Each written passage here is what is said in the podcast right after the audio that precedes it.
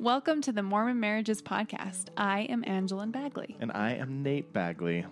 As members of the Church of Jesus Christ of Latter day Saints, we believe that the most important thing in life is your family, and the backbone of your family is your marriage. So, on this podcast, we talk with couples from the church who provide amazing insights into what it takes to create a marriage that will make you look forward to eternity. It would mean a lot to us if you subscribe to the show, uh, review it on iTunes, and reach out to us if you have any questions, suggestions, or ideas to make it even better.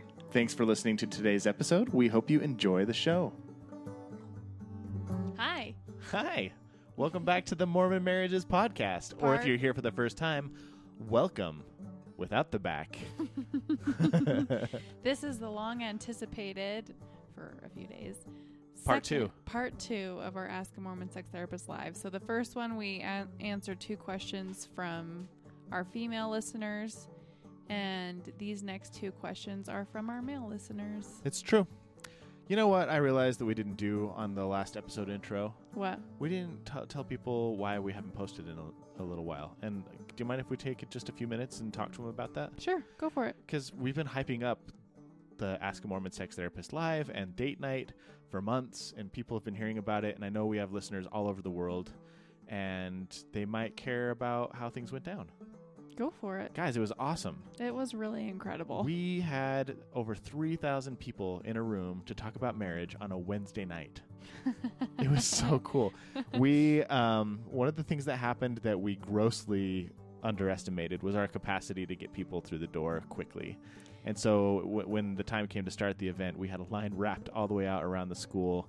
And some people made the best of it. Some people were not happy, and that's okay. Um, but ultimately, we learned a lot of amazing lessons, and we're gonna do even better for the next date night. And sitting on the stage with John and Julie Gottman in front of a crowd of 3,000 people was just such a cool experience. Mhm. Do you have like a, a memorable moment from that evening that really stands out to you? Um, I just remember having a moment sitting down in the audience with your parents and just looking up at you, interviewing the Gottmans, and thinking, how did we get here? Right? This is so cool. Yeah, it was nuts. it was super cool. we did the thing. Yeah. I, I really loved when John talked about how if he could summarize his 40 years of research into one sentence, it would be Baby, when you're hurting, the world stops, and I'm there for you. I listen. hmm And I thought that was really beautiful. That is really beautiful.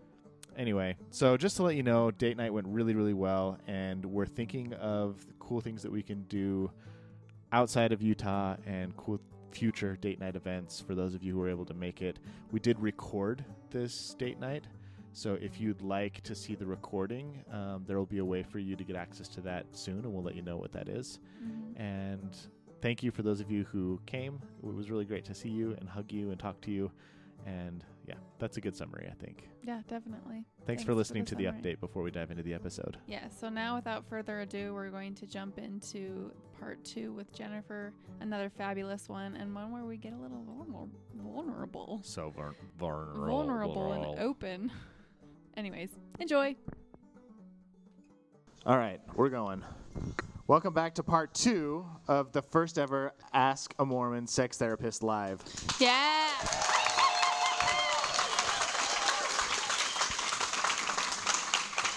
So I've got another question here that I want to read. We, we in the first half of the evening we uh, we uh, had two questions from women. uh, so my question, uh, not my question,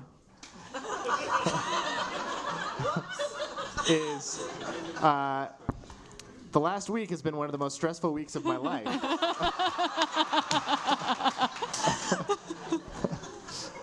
and uh, we are trying to conceive a baby. Um, but stress is my ultimate anti-aphrodisiac, and I feel a little insecure as a man and a husband. Um, what advice would you give for somebody who is that position. in that position? That's a good question. nice, honey. I'm not using this podcast for my own personal gain.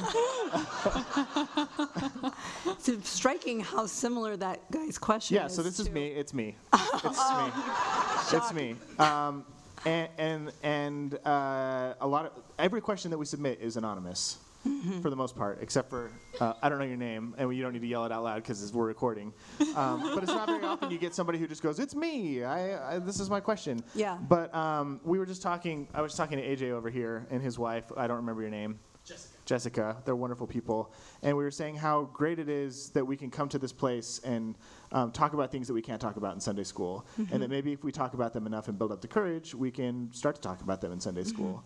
And um, I, I felt similarly to you that there's opportunities for us to kind of break a stigma and talk about things. And this is the reality of our life. And we've kind of, Angie and I have made a commitment to be um, comfortably uncomfortable in the podcast and let people know um, an acceptable amount of what's going on. What we, we're not a perfect couple and what we're dealing with. And this is one of the things we're dealing with right now. Um, so we are ready to add a child to our family. And um, like I, when I get stressed, just do not perform. Or even just the pressure of trying to conceive is just. Yeah, it It's can like- be intense pressure. yeah, It's like, sex on demand, I'm ovulating super now. sexy. Go. Yeah. Right, exactly. So, Yeah. so yeah, so for somebody, you know, because we, you even spoke to it earl in in the first half of Yeah. the show that like uh, men are often perceived as these kind of um, This boorish, you know, boorish sex is- machines. yes. Yeah. And Nate is not a boorish sex machine, especially when it's sex on demand and when he's super stressed. Yeah. So, what would you say to a man who doesn't fit that stereotype and who might be like in his head a little bit, dealing with stress and and um, of sex on demand and just stress of life? First, that you're normal. Amen. Okay. So, like a lot of people are in that situation, and a lot of men are in that situation. It's just that people don't talk about it very often. Um, you know, what people are willing to talk about is the woman who's the low desire and the man who's the high desire. And so you get that openly much more because it's congruent with our stereotypes of who men and women are. But many men are in your position. And, you know, men aren't sex machines. They're sentient creatures who actually James Brown is a sex machine. Sorry, I couldn't help.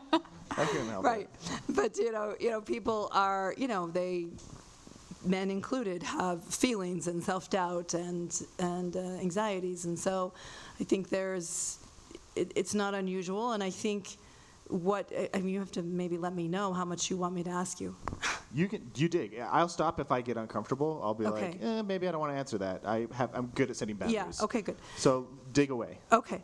So, I mean, maybe uh, can you? id- It sounds like you feel some performance pressure as part of what's going on around the reproductive aspect. If the reproductive aspect were off the table, y- it would still be a factor. You're, do you think, or is it? Yeah, yeah, yeah. yes. Stress, stress, um, and exha- exhaustion are like, they, Yeah. they, yes, just not great situation for Nate Okay. or little Nate. Yes.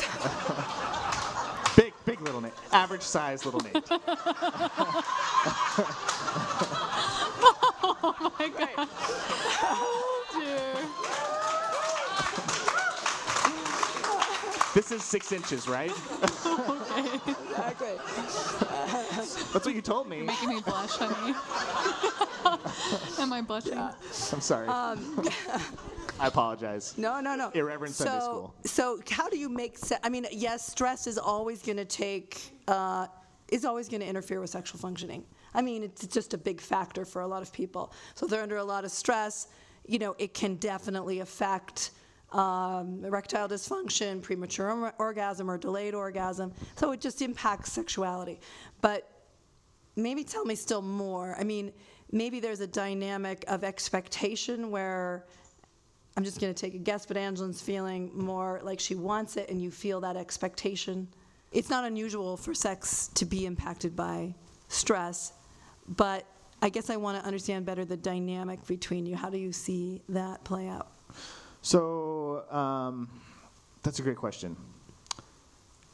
Uh, there's a couple. I think there's a couple of things that that come into factor here. So I, I think there's. Um, so we've been married for three years. I got married when I was 32. This is like fun, to to be honest about this. You guys are getting the real deal. Uh, leading up to getting married, like uh, so much of the f- of the fun of sex was the fact that it was forbidden. Um, and so like I, I felt like my desire was always super super high when when we were dating because there was like it was just like okay like flirting with that line and and wanting to um, that that for that forbidden nature of the thing created a lot of desire. Yes, and then when the thing isn't forbidden anymore, It and, changes. and especially when the chase is completely removed. Yep. And it's like, okay, I'm ready. Yeah. Um, I I feel like uh, that combined with like there's a bit of expectation, and then combined with also. Um, you guys are getting a lot of my personal life right now.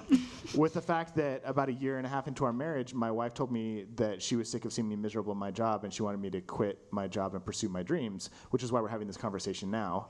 Um, and for the last year and a half, I haven't had a whole lot of income, and so I think there's been a little bit of insecurity mixed in as well, of feeling feeling pressure to be a provider, and so working really really hard and long Yeah. hours and worrying about a lot of things that um, were going on in the background because I didn't feel like I was contributing the way that I Yeah. I hope want to.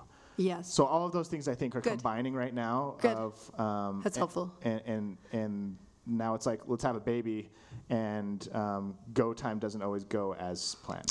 And I probably put a little bit too much pressure on him Yeah, in that say- regard. say- I have a little bit of anxiety around. Say more about that. What's your? So like I want a baby now.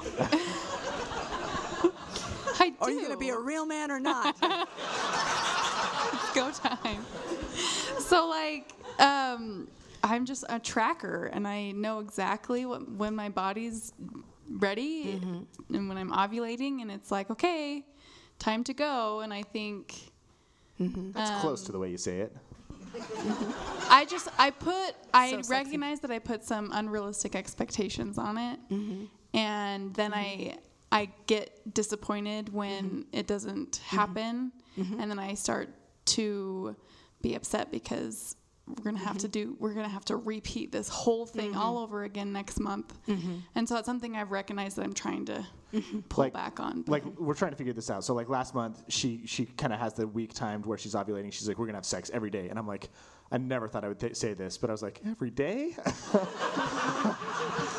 right. Never in my life did I think I would say Right. those words. Right. So that month, that month went by, and like we missed a day or two. And if we missed a day, then there was like I think some frustration and resentment a little bit, or like um, there was a time when my mom kept calling me over and over and over, and that just is Oh, not that was not conducive for. if you I was listen, we'll tell your mom not to listen to this podcast before.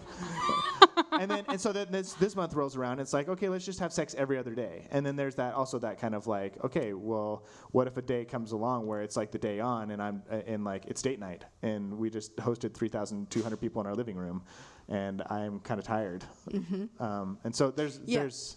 Do you know what Okay, I mean? good. I've Yeah. got it. So, and I may ask a little bit more, but I think, you know, first of all, let me just, because people can relate to this, and probably many women in the room can relate to this, which is when you're in the dating phase and the pursuit and the validation of that chase and the, some it's so validating of your sense of self that you have desire so like i was saying in the last question our sense of self is more important to us than our sexuality so the reason why it's so easy to feel sexual when you're dating is that dating and the validation that's coming through that is expansive, expansive of our sense of self. It, it, it makes us feel good about ourselves, so we desire.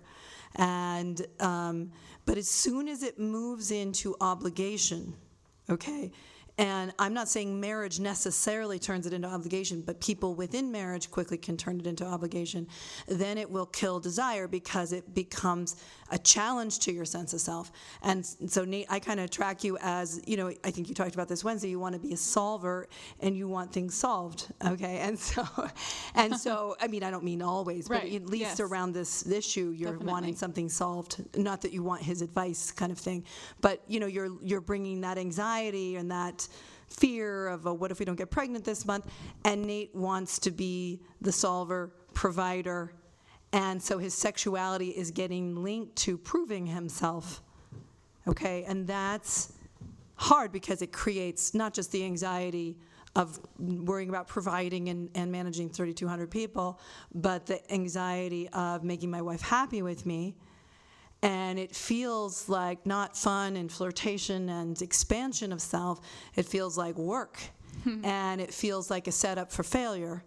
And so then it's like every day I have to go through that. and so, It doesn't feel like work. It feels like work. yeah. I yeah. like, It really? does. Yeah. Yeah. A- And, so, but the, the issues of your sense of self are what's playing out and wreaking havoc on the re- sexual relationship. Yeah.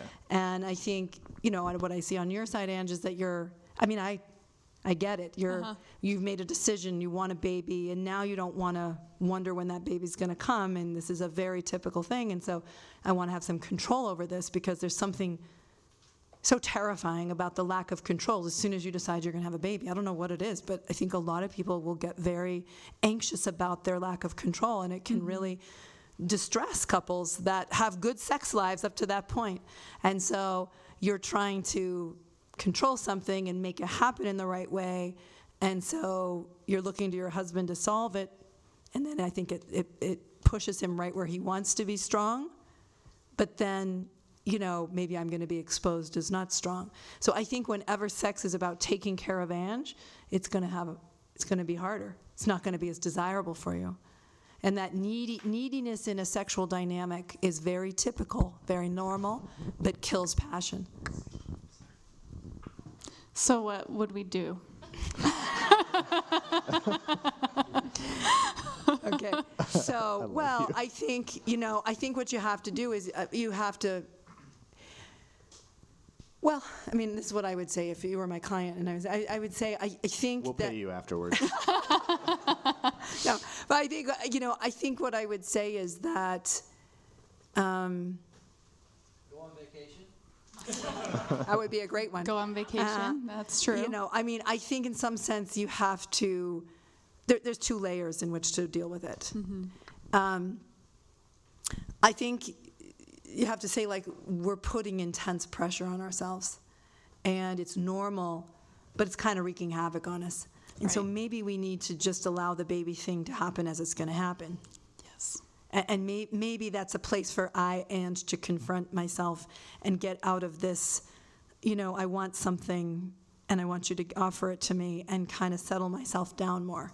Because when couples get into this, you know, need and obligation framing, the way out of it is to kind of settle yourself down and kind of handle yourself better so there's not so much inter, um, entanglement because that will always kill passion. So it might be, look, Nate, is what you might say is, you know, I want to have a baby, but I can handle if that baby doesn't come for 18 months. Yeah. I can handle if this takes time. I see what you're doing. I see the pressure you're under. I respect all the hard work you're doing. I don't want you to have, and not only is it getting me pregnant, but then knowing a baby's coming, and you got to keep that baby fed, and and we can we can take our time. Mm-hmm. I want to be your partner. I want to be your friend more than produce a baby. So I think that would be a much stronger position to take if you can pull that off internally. Right. Uh-huh. Now, Nate, you're f- making faces, and I'm, what are you? yeah, I just those put are big. words to it. That's just a Would big, that help you feel better? No, this uh, that's not why the faces I'm making the faces. I'm making Oh. the faces because I just I know how much you want it. Mm. And that's like a huge cuz we've put we've we've delayed having a baby because of my fears and and like anxieties and stuff like Mm-hmm. that of wanting to be a provider and Ange has been so patient Mm-hmm. as we put it off and like it kind of guts me a little bit to have to think that sh- I mean, I get it, Mm-hmm. but there's a part of me that hurts to think that our way forward, a big piece of that could include her having to say, "I'll wait another 18 months and I'm okay with it." But it's not so much that Anne is saying, you know, um, I- she's saying, I, She's I not want falling on her sword. I get that. Yeah, It's- she's just saying, our friendship is more important than the production of this baby next month. Mm-hmm. And so it's not that I'm saying I don't want to have a baby, but we need to take some of the pressure off of this because it's not good for us. yeah. I think it's a sacrifice for the benefit of the marriage, not for Nate because he's not strong enough or something. Yeah. Mm-hmm. Not that. So Yeah. it, it's it, she's confronting her anxiety infecting her, the part that's infecting the marriage. It, it also addresses kind of a weird thing where um, just saying that you love your partner more than you love your kid. That's like I think a lot of people would go, Well, I'm not saying you love your partner more than you love your kid. You love your kid enough to create a partnership. I think that's super important. yeah. Can we applaud that? "This is why we have these conversations." And then I think on your side, Nate, I mean, I think um, you maybe need to be needed a little too much. and need to be strong too much. And it's, it's, you know, it's a noble thing on some level, but it, then it interferes with partnering. And it sounds like you've been working on that some already, but you know that I, this is not about showing up and performing. And if, if uh, y- you know, if we set up our sexual relationship that I'm managing Angie's sense of self because I want her sexually, it's not going to go well for us. So Ange has the responsibility of handling her sense of self and her. I mean, and I can be her friend and support her and help her when she's going into an acute regression around some mean patient who, you know, I mean, we all do this. Okay, we all can go into those things, but It uh, was a cute regression. You're so funny. yeah. Uh, but dear. I can't. I, I'm, I can't be here trying. She's my equal. She's as strong as I am.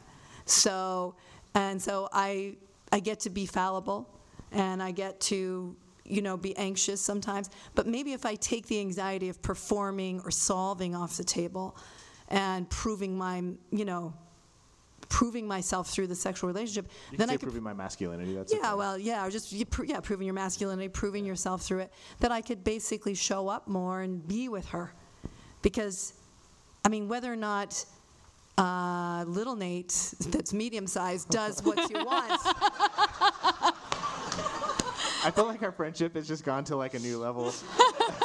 I don't know whether it's up or down, but it's it's a different level for sure. Okay. So whether or not uh, medium-sized little Nate does what you want, that's not the measure. It's about being together and about having sensuality and pleasure together, and not about performance. So many couples are, you know, feel they're a performance pressure, and not and it's not about intimacy and friendship and and sharing. So I think you know the more you can get this about that we're friends, the more desirable it will be you know, the easier it'll be to show up, the more your body will do what you would like it to do. So, yeah, Thank you. Thank you. you're welcome. We will put that into practice. All right. Yeah, so one more question. Is it sweaty in here? Or is it I'm just hot. me? It is. Okay, I'm It glad is it's not just me. Yeah. Let me we got just- we got yeah we got like 25 more Where did it minutes in go? here, so let's n- let's nail one more question down. Sorry, I Great. moved it around. You did move it around. I'm so sorry. Just one second. it was down towards the sorry. bottom. This is one I don't know, so this is going to be. That's a why I was going to surprise. have you look at it really quick, Okay. just to make sure but you're okay not with that it. one. Oh dear, we're we're almost there. It's da- it's like I'm a towards the transvestite who's lost my testimony and my, you know, I'm having an affair with, you know, that'd be okay. Let's let's not do that. yeah, let, yeah, we can we can save that for later. It's the one that's.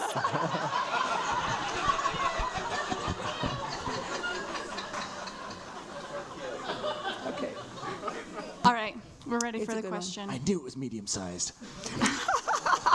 That's what it's gonna be. okay, here we go. I promise never to bring that up again. By the way, this is the only time. You'll Okay. never look at me the same way again. All right, there it says. It says, this is from a male. It says, My wife has a fun sexual past with her high school boyfriends. Before we dated, she had shared too many of those experiences with me. I was fine with it until I woke up to her crying on our wedding night. It triggered a jealousy and resentment where I feel she gave them her fun self and I got the Mormon prude and they got the fun girl. I love her, but I feel like she has never chosen me. I get that I'm at fault with the unforgiving heart and mad with jealousy that has built emotional walls. I feel like all our sex has been mercy sex. I don't even want to have sex with her because that's what it is. When we become intimate, all I can see is her doing this with them. Makes me regret and feel bitterness that I strive to stay a virgin and be as clean as I could. I feel like I have lived life wrong. Since she is a terrific good person and she has the dirty past, she is the more better healthy person while I'm the bitter resentful seminary graduate boy. Mm-hmm. It makes me hate myself that I can't get over that. I'm over 15 years into this and the cloud just gets darker and bigger. How can I start becoming more intimate with my wife while suffering with this intense jealousy? I just finished your course, Enhancing Sexual Intimacy, and I'm grateful for you and what you're doing. So thank you, and I would love to hear your answer, knowing it will be painful. Mm. So it sounds like he's ready to confront some stuff in himself. Mm-hmm. That makes me want to cry. Mm-hmm. Serious. Yeah, it's it's it's it's hard. I think. Let me just think where to start. This was I wasn't planning on this question, so I have to kind of process it a little bit. But I think um, I think what I just maybe want to start with is sort of my view of the wife for a minute, and then maybe my view of what's going on with him. I think the wife, from what it sounds like, um, did something that I think several women that I've worked with in my practice have done, which is they went through a period where they really went out and kind of explored their sexuality, had lots of fun in a sense, and then wanted to come back and marry in a safer way. And the safe was sort of coming back to the church and, in a sense, putting sexuality away because the pleasure of sexuality was not really integrated. It was a little bit more like, I don't know, it's like eating cake before you go on your diet because the diet's how you're supposed to really live, that kind of idea, not an integrated relationship with how you relate to food. And so um, I've had several clients who do this where they go, they have that experience, and then they go repent, come back to the church, and then often marry a man that they're not that attracted to because they are afraid of their sexuality. They're afraid that it will take them down. They're afraid that it will overrun their life, and they don't, and or they're afraid of being that in love with somebody or that dependent on somebody, so they will marry someone that they can sort of de-eroticize. And sometimes the men don't track it or know it, that their spouse is doing that to them and is choosing them while not being that attracted. Now, I don't know for sure that the wife felt this way, but uh, she may have felt attracted. Um, but in any case, it sounds like when she had sex the first time with him, it, I doubt she was crying because it was so bad. I mean, when is wedding night sex ever that great? But I doubt that. I doubt that's why she was crying. I'm sure it was more about her own difficulty tolerating sex and sec- her sexual nature, and her own guilt and difficulty integrating this into her adult life. And so I think in some ways she wanted a marriage. Feels to me she wanted a marriage that didn't include sex, didn't include much intimacy, didn't include much contact. And so I think he could track that. And he, but he also sounds like um, had a reflected sense of self enough or a fledgling enough sense of self that he took her um, tearfulness and her deep ambivalence personally. Because it sounds like that's when it started. Now, it could be it started just because she was crying, but I think he may also be right that he could feel that she wasn't really choosing him and he was confronting what he'd sort of been feeling all along and now was more present. And then the way that that's gotten handled is him feeling like she wanted all of them and she doesn't want me. And um, just feeling bitterness and deflated by it. And um, it might be true that she was in fact more attracted to them than to him, but it sounds a little bit like how, do I say how explain this? The way he's in relationship to her has also probably made it easy for her, her to keep him de-eroticized. And what I mean by that is that he and I just want to say this in a kind way because I do mean it kindly, but I, I think that he um, has taken it so personally, he's kind of stayed locked in a bitter little boy position rather than stepping into more of a man position. And, you know, and I think what I mean by that is addressing more directly the marriage and what he tracks about the wife. I think he's so um,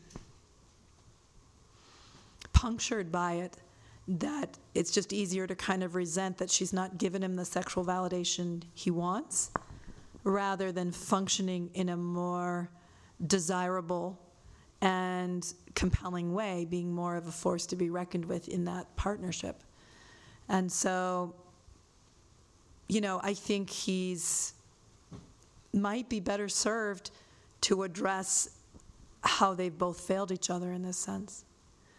You know, and if I were him, I might be saying, I, I have been a child.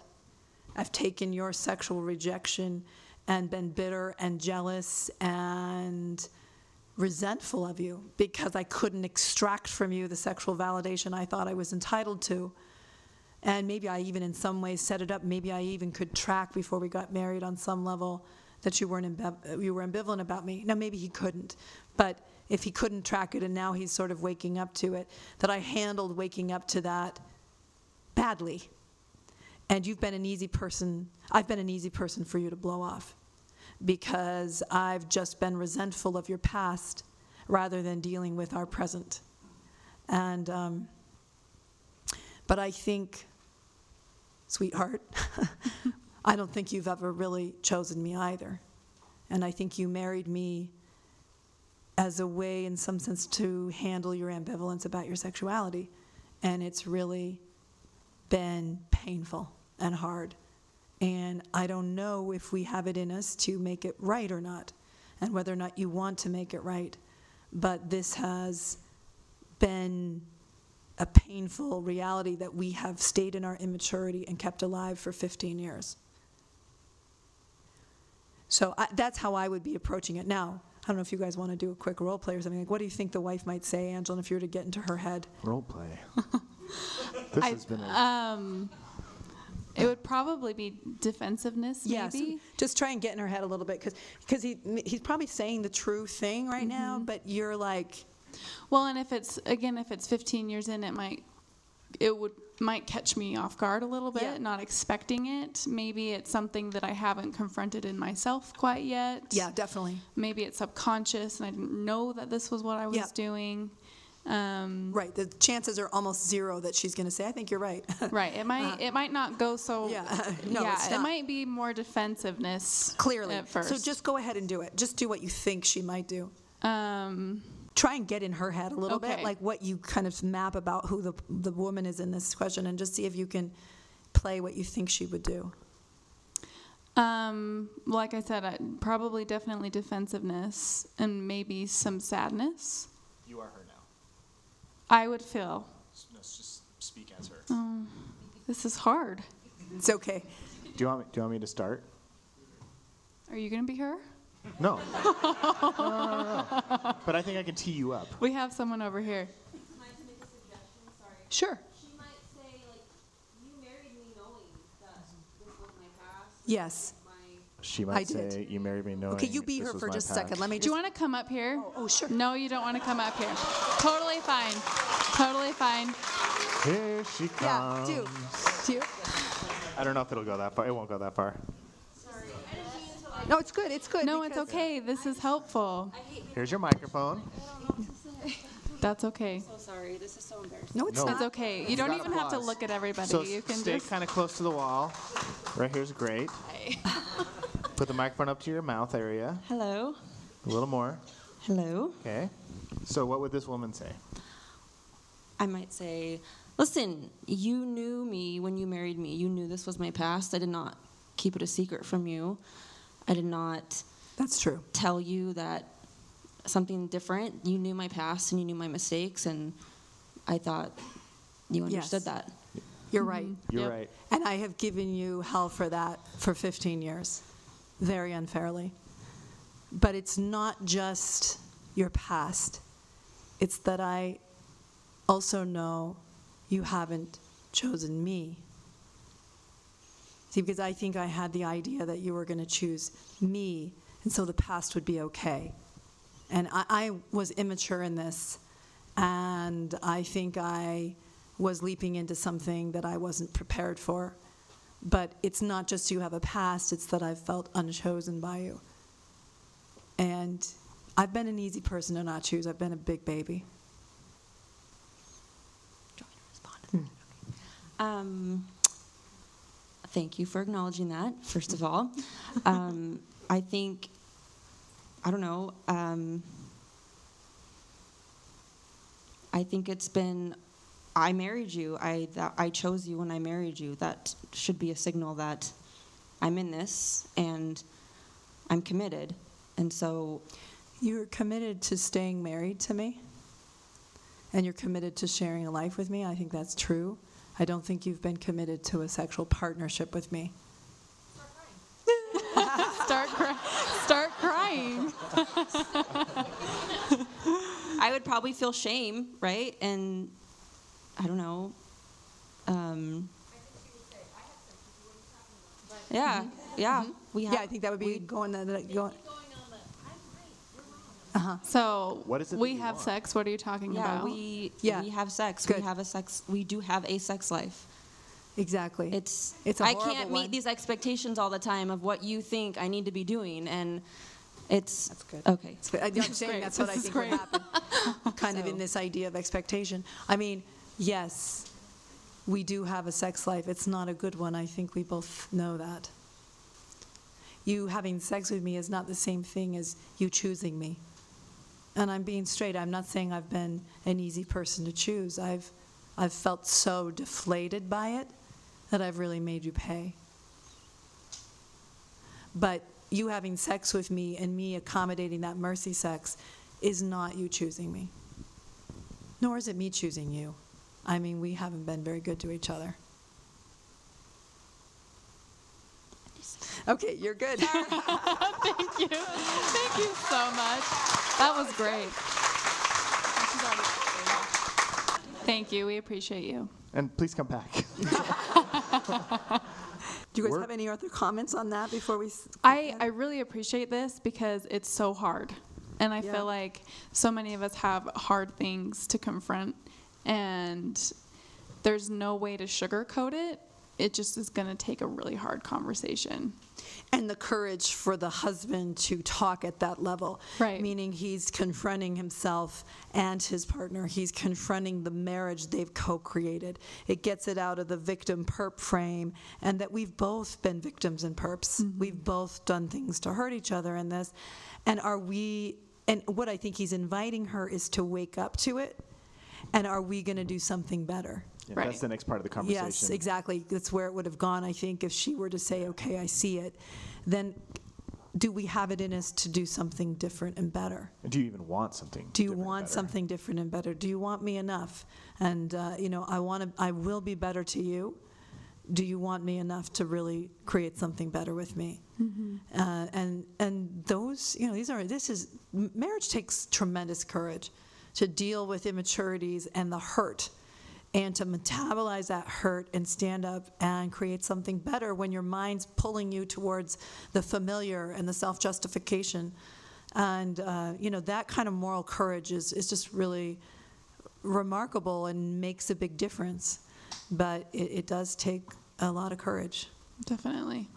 And I think unpacking 15 years of this may take professional help. It Ab- may yes. take a therapist to mediate Yep, I feel absolutely that and help pull that out, kind of like I what we were doing up here. think so. Do you know a good therapist? I've heard of some, yeah. Um, well, guys, we're we are out of time. So let's give Jennifer a big round of applause.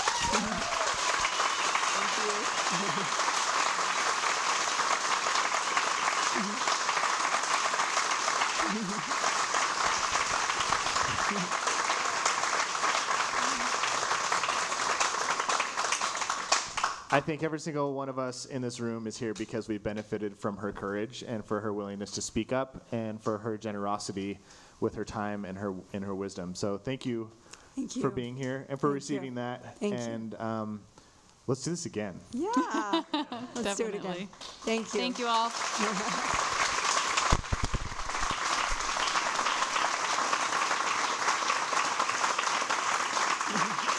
We hope you enjoyed that episode. It was sure fun. We en- you said that with such enthusiasm. it was. it was sure fun. It was. It was a lot of fun. Good. I'm glad you had fun, honey. It was this this second one. uh, There was a lot of um, deep and vulnerable conversation. Yeah. So it was it was fun and it was interesting to be in the room. It was really great. Yeah, it's cool to have an interview like that and get immediate feedback from people. Mm-hmm. It's Yeah, kind of was it's a different experience because sometimes we just record sitting here in our bedroom and and you don't you know crack if a joke and don't know if it's funny. yeah or you say something that you think is thoughtful and you're like I wonder how people will receive that. So it's cool to do it in front of a, a live audience.